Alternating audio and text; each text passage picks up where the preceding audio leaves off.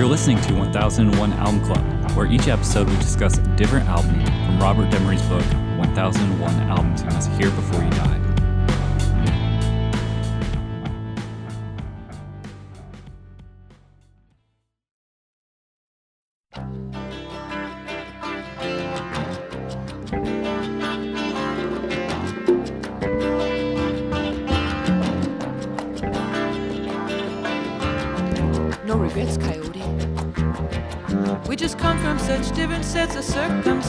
I'm up all night in the studios, and you're up early on your ranch.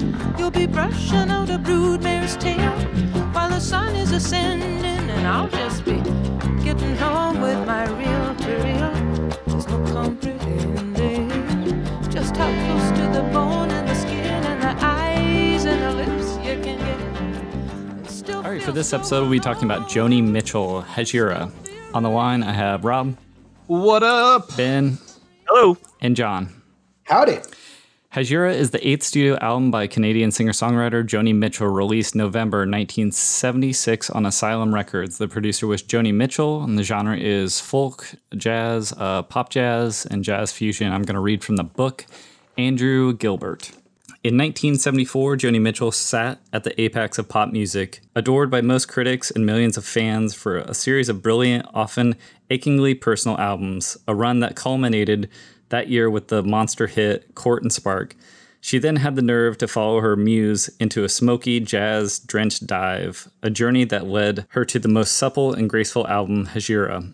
Composed on the road, it is the only Mitchell album on which every tune is written on and for the guitar. The name stems from the Prophet Muhammad's journey of exile from Mecca to Medina. In Mitchell's case, Hejira traces a cross country road trip sparked by the end of an affair. The album marks the beginning of the singer songwriter's profound relationship with pioneering electro bass bassist Jaco Pastorius. Mitchell made more ambitious and popular albums, but with its vivid imagery, poetic scope, and emotional insight, Hejira stands as a perfect melding of instrumental virtuosity and confessional storytelling. All right, what do we think of Joni Mitchell, Hejira? Guys, I think that I'm a Joni Mitchell fan. Still, It's okay. it's official. Man, Yeah, I, I, yeah. you guys are still in love. I don't know.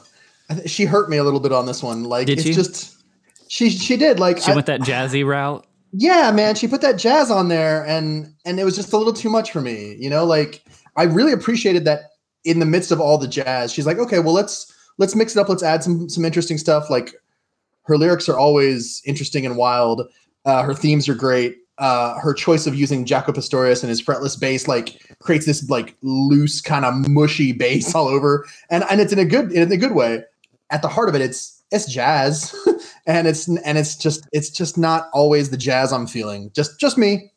No, I, I, I totally get it too. I was feeling kind of the same way, and it it's definitely a grower. A lot of her albums are. They're just they're they're not they're not immediate, and I do have a bit of a. I'm not a huge fan of the the sort of like jazzy elements that uh Jaco puts on there. But as I listened to it more and more, I kind of got in.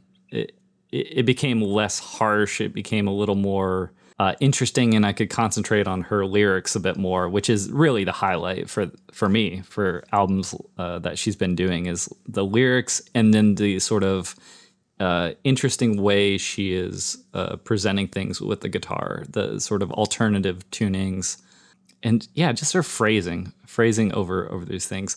I, I wrote, I read something that said something like it, uh, Jessica Hopper from Pitchfork said, "It's a real grown woman album and may not be make tremendous sense to anyone under 30." And I was like, "Yeah, that that that probably is right." I like it. I think I like this like jazzier, more far out Joni Mitchell that we've been seeing on the last few albums more than like the classic folky Joni Mitchell. I I kind of agree with you on it, but what was the album that had Raised on Robbery on it? Was It- that what- hissing? Uh, No. Corey Spark. the Court Court and and Spark. Spark? Yeah, and I guess that was the first one where she kind of started introducing the more jazzy elements to uh to the stuff. But that particular song was a straight up rocker. Um, yeah. but no, yeah, she she outgrew uh, the basic song structure of rock and roll a couple albums ago, and like she just continued like going on her own trajectory, and I I fucking respect it. And I don't know, she's still like as a, lyricist and a songwriter, just doing the most interesting shit. yeah. Like it's so fucking interesting. Like weird ass chord changes for no that that that, that simply don't fit in in pop. And Yeah. that's that's that's why she was, you know, importing more of like the jazz elements into it, like just to satisfy her own creative like itch. And I, I respect the shit out of that. I'm so surprised. I mean, Court and Spark kind of made sense why it was so popular, but I I just can't believe that you know, like this album and the the previous album, Hissing of Summer Lawns, it, it just they were really popular. Like she just continued to be popular. I I think she it, they weren't as excited uh, to have these albums. Well, some people, I guess, weren't as excited because they weren't as pop centric, but it's it's interesting. I, I feel like she is kind of the other side of, um, if I may make a comparison to Bob Dylan, what he was kind of doing with the Blood on the Tracks at this time, um, and they're they kind of got out of the folk scene, but they're still producing something that they're personally interested in and want to keep pursuing, no matter who who really is is willing to follow them. I think that's apt. And you know, she she was uh, doing wasn't she doing backup on whatever tour? Uh, yeah, the Rolling Bob Dylan's Dylan. Rolling Thunder Revue. Yeah. Yeah, and it was I guess it was after that tour. Part of one of her three cross country trips was after that tour where she's going from, I guess, what Maine to California. LA to Part of- Maine with with two dudes, and then back home solo. yeah, Fl- through Florida across the Gulf Coast back. yeah. I mean, that's pretty awesome. That's a fun fucking drive, man. But yeah, wearing weird ass wigs and giving false names. I think Joni Black was one of the names, and uh, I f- I forget what the other one was, but uh, apparently some people still recognized her as Joni Mitchell because she was a giant fucking pop star. She's got a pretty distinctive look as well, even with a wig. yeah. Was it the wig that gave me away? No, it was your cloak. no, you're you're you're playing guitar and you sound just like Joni Mitchell. Why are you on this train? Oh, I was just gonna say it didn't get significant airplay. Probably what you can imagine. I mean, none of these songs feel necessarily. It's it's not a hook, you know. Hmm. Man, one thing that I think is cool about Joni Mitchell, I like that like she in her lyrics and and, and her songwriting, she just really embraces her her sexuality and her uh like having having like a one night stand for chan- for uh for example. It's the type of story that you would hear in a in a male fronted song but it's it's a cool thing to have like a a female fronted uh, or a, a female songwriter singing about yeah you, you go through a big breakup and sometimes you just got to get away and get some strange and that is totally okay and it's just nice to have you know music music from a woman's perspective on that I, you know? I I heard a wonderful quote today. Actually, I was watching a um, a Betty Davis um, documentary, and there was a uh, a woman on there uh, who was saying that like she found Betty Davis at the exact right time because uh, the the quote was, and I'm paraphrasing. Uh, men in rock and roll sing about what they're gonna do to you, and women in rock and roll sing about what's been done to me and the uh jo- Joni Mitchell is is absolutely like kicking that on its head. yeah so do you see that uh, coyote was about a one night stand with sam shepard Who's Sam Shepard?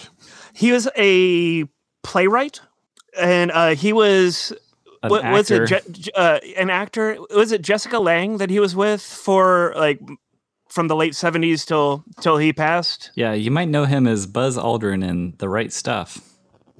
oh yeah. Yeah yeah. But he was on the rolling thunder revue as i guess they were going to make like a, a, a movie or maybe they did make a movie but he was on the revue as like a uh, a writer they ended up not really using his material because it ended up what they released. I guess ended up being more just improvised stuff from the road. He he was uh, he's you know he's a ladies' man. Uh, he before he got into uh, you know uh, writing for the stage and acting, he was like a 4-H kid, and at this point he did have a ranch and he had horses, and he was married. Uh, had wo- his woman at home, and then he was actually also in a relationship with the I forget her name, but the tour manager of the revue, and so that's the late the the, the another woman down the hall was referring to her. But then he was also had a, a fling with Joni Mitchell. Yeah. I thought that that song was so interesting. It's Yeah. it- it's really interesting too. that It starts off it's like no apologies, you know, Yeah, and it just kind of jumps into the story about like this is real. This is what happened. She's all I mean, she's all about like let me just lay some stuff out for you. Let me just tell you about it. I'm not going to she she doesn't mince words, but she uses poetic language. It's awesome. yeah, yeah, totally.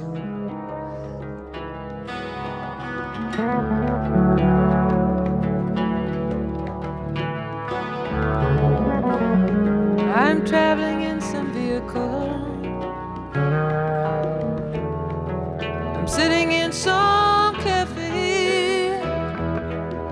A defector from the petty wars that shall shock love away.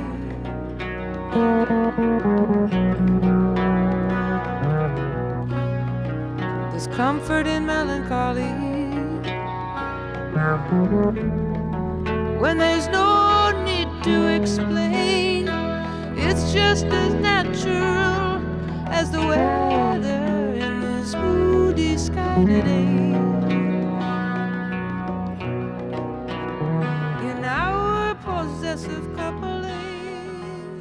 She doesn't sound coked out of her gourd, but she was. Yeah. Like she, she, she, she got hooked on that sweet, sweet cocaine on that Bob Dylan tour, and it took her years to kick it. So th- this whole thing is uh like kind of a uh, Side effect of the cocaine. yes, exactly. um, I, I imagine those drives across country and back were, were more like something out of uh, that uh, that Kerouac. Uh, what the, is that called? The road. On the road. On the On the road. road. On the road. The road. Fear and Cormac Loathing in Las McCarthy. Vegas. is that the one you're thinking The mashup of Cormac McCarthy and Jack Kerouac. Oh, Uh, Wood, Wood Reed. Because she does write a bit like on the last song it's what refuge of the roads which is slightly about her stopping in colorado at the um i forget the name of the place the, the kind of the buddhist institute to maybe possibly get get a little bit clear of the cocaine I thought the uh, the premise of uh, "Song for Sharon" was interesting because it, it like the the song structure. She just it's after her breakup with uh, John Guerin, who was her drummer and many people's drummers. Uh, if, uh, you don't need to look him up, but John Guerin, he's one of those Hellblade dudes. He was just all over the place. But like the song is just like de- like describing kind of like a day in the life of her in kind of in New York City, like uh, post breakup, seeing the sights but I guess Sharon was uh, a girl that Joni grew up with, and Sharon had wanted to be a singer and ended up uh, getting married and becoming a housewife. Whereas Joni Mitchell, when she was friends with Sharon, wanted to be a farmer's wife and then ended up being a singer. So the the the song is it's like it's like a letter to her friend Sharon, kind of an update from the life that Sharon thought that she had wanted as a child. You know, it's it's an interesting premise. It makes for a cool story. Yeah, I, I really uh, thought that was cool too. I think, I think the one of the weak ones on here was Furry sings the blues. I don't know why. I just did. I wasn't getting into it. I, I mean, I, I kind of got the what it was about, uh, but it, it just didn't really connect with me. I don't know why. You know didn't who else feel them doesn't real like, young You know who else doesn't like this song, Birch? Who? Uh, Fur- Furry Lewis did, did Oh, not right, appreciate the that's song. Maybe it's just on a on an album of of pr- pretty great songs. Um, that one just that was a, a bit shy. Yeah, like I said before, it didn't sell as well as uh, preceding albums, peaked at number 22 on the Canadian charts, reached number 13 on the Billboard 200, uh, but it was certified gold and uh, number 11 in the UK. So it was critically Can't fuck with a received gold well. record. Yeah. Yeah, still pretty, still pretty high to be in the top twenty on the Billboard. Like that's not that's not rookie numbers. No. I think it was, yeah, it was just a bit below, just not a smashing su- success like Court and Spark. I know that this book isn't like in order, in order. It's just like kind of in order. But it seems like we were just talking about uh, hissing of summer lawns. Do you know was how big of a gap there was between those records? Yeah, that's a good question. I'll look it up real quick while we're talking. Rob, how do you feel about uh, Jaco Pastorius's bass parts on this album? You know, they really don't bother me. Um, Me neither, and I thought they would. I, I don't mind a fretless bass played by someone who knows how to play a fretless bass. I really dislike it when it's not that. Um, also, one of the iterations of Cat Casual I've been in, we had a fretless bass player, and it was it was fine. I, I, I may have I may have go, grown accustomed to its bass. Yeah. Who Uh, was one, that? Uh, one year, one year. one Sing it, year John. from uh, the hiss of summer lawns was in November of '75, and uh, Hejira is on uh, November of 1976. Okay. What was that? What was that jazz album that we covered years ago? The uh, the live at the Village Square. What trio was that? Do you remember? It's a piano player. Oh, with Bill that Evans. god, Bill gaudy Evans ass trio? bass player. The bass player who got killed by Uh, a car. LaFleur? Yeah, yeah. Scott Lafleur. That that could be him. Yeah. I hated that so much. That that gaudy bass, and I think I always I, I've never listened to that much Jaco Pastorius, but what I know about him is, is a virtuistic, fretless bass player. And the few things I had heard, I did think I thought was really gaudy, and it kind of reminded me of. Uh, of that the album where the bass player's just playing over everything, but it really doesn't bother me on this record. I don't know if it's because like the instrumentation is sparse, but he he he's his his contributions are really tasteful. I think. Yeah, um, I had I had read a bit about he really honed in on cr- selectively uh, composing throughout these songs. So, like on the song, uh, Hejira has three different bass parts. He's playing all of them, but they're selective and not. Oh, they're not too. Uh, they don't overlap in a way that is makes it seem gaudy or a Yeah. way that makes it seem overwhelming. He, it's a tightly constructed sort of um, instrumentation that he he's doing. A lot of I did read a, a few re- reviews, including uh, the one from Pitchfork that had something like, depending how you feel about this album is, uh, you know, how you really feel about Jaco Pastorius is, uh, you know, his his bass playing because it's it's up high in the mix, and uh, decades since his trademark sound and style have been taken to such unpleasant extreme quote unpleasant extremes by jam and light jazz bands. It's un, understandable to experience a visceral uh, revulsion. Mm. I could see. I I agree with almost everything that that review says, except that I kind of like it on this album. it, it doesn't feel too jammy like and you're right we we had the like worst possible case scenario in that bill evans trio scott lafaro that's that's who you're thinking of Yeah, yeah, yeah. that's who. but this this i mean he he he noodles and he blurps and blaps but he he puts them in the right places you know it's not it's not a jaco pastorius album it's and and I think Birch, you touched on this. It's through composed. He, he's not jamming. You know, like he he actually composed a part, and he composed it to complement the song, which uh, I think it does. I agree.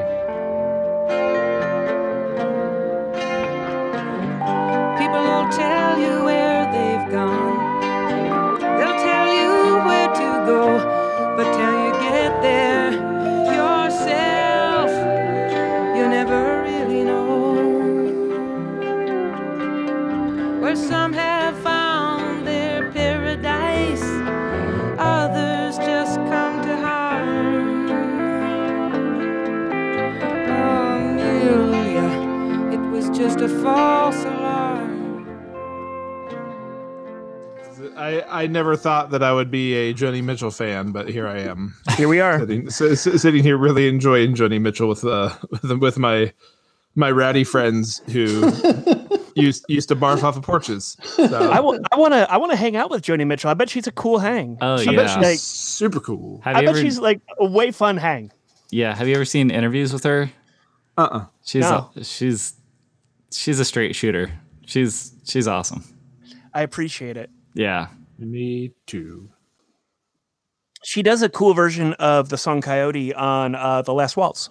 Yeah, I did. I did. Uh, Oh re- yeah. rewatch that. Um, because I yeah, because I had read that too. I thought that was so cool. And uh, props to Rick Danko. Now that I know that's a Jaco Pastorius bass part. He he kills it too. I was watching him specifically because the camera is on the on the right side and it's looking at her and him, so you it's can see just what her and him the whole what, time. yeah what you can you can see what he's doing and he is uh he's doing his darndest to sort of uh uh, make up for the the bass playing or or try to you know make it as close as possible it's cool He's got road chops. Yeah absolutely He doesn't have jazz chops, but he's got road chops.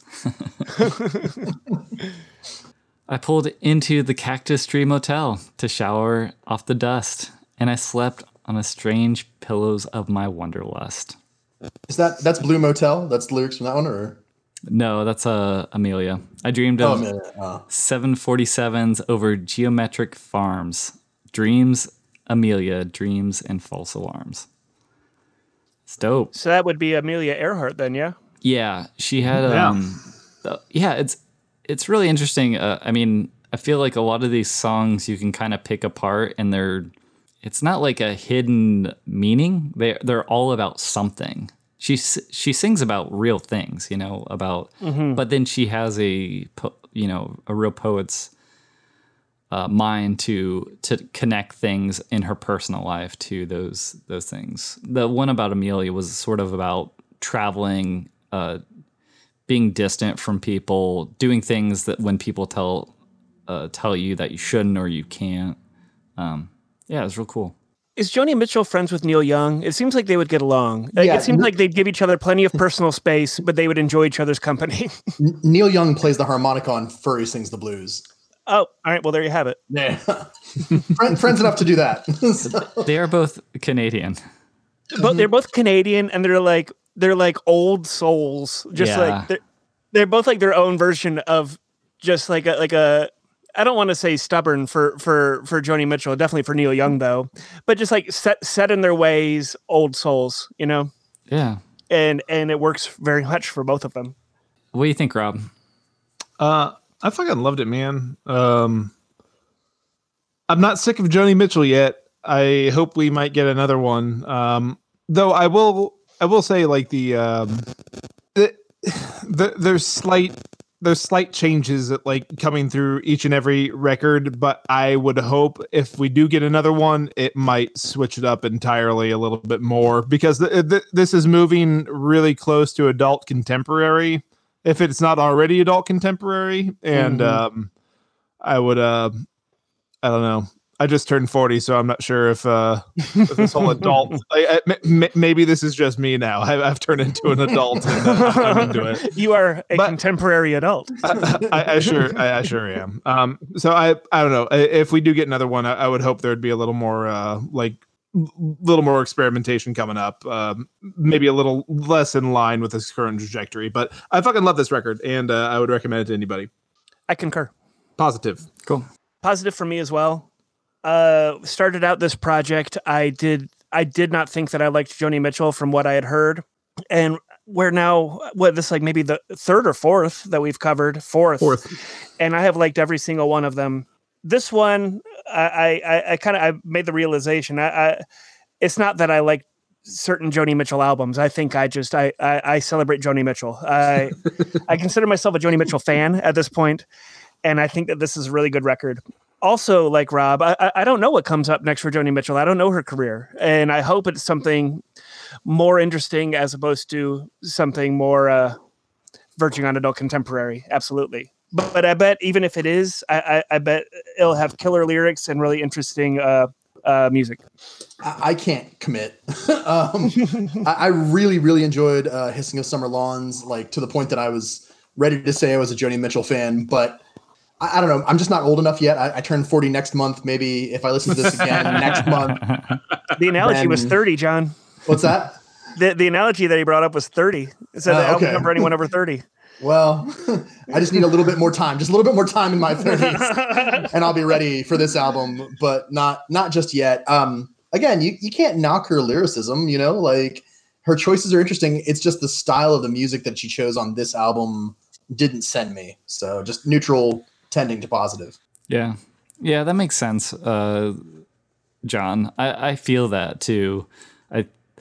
Uh, all this week I was kind of like, "Ah, actually, I don't know about this, and then for some reason I just it got more and more in my in my brain. It just I don't know if it's it's one of those things where you just repeat listen and it just kind of grows on you, or you find new things. But after a while, I was like, there are like two three songs that don't aren't quite there for me and it feels very uh it has a it, it runs this sort of same motif throughout the album. It doesn't have a a, a, a lot of uh, diversity within it uh, other than the a good lyrics. um so it does kind of feel like all one a, a, a mezzanine a, a a note one note if you will. But at the same time it's it's that conceptual album about being on the road and you know these are the stories these are the road tales or, or whatever. So i kind of kind of forget gave it for a, a couple of those and and it kind of makes up for it so i, I would ultimately go positive for sure um, this will be the last joni mitchell album that we have done so we got four um, which i think is There's good no more? no not in the book I guess we'll just have to explore on our own. Yeah. Uh, I was kind of surprised. She had an album in 2000 called Both Sides Now, uh, w- which was a concept album and uh, won two Grammy Awards in 2001 for best, uh, what was it, best traditional pop vocal album and best uh, instrumental arrangement. I, I, I get it. I mean, these are kind of, this is a, it's the same thing with Bob Dylan. Like we probably won't get another Bob Dylan album um, after now we've done Blood on the Tracks, so, because it's it's sort of that golden period. Force Yeah. force quite a bit. Next time we'll be talking about Boston. Boston. All right. Thanks, y'all.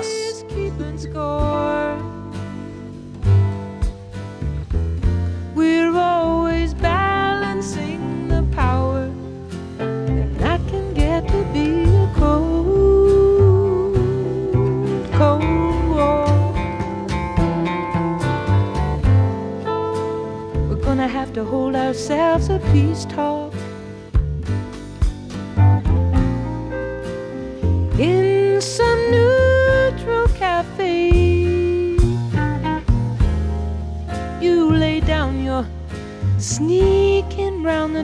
Honey, and I lay down the highway.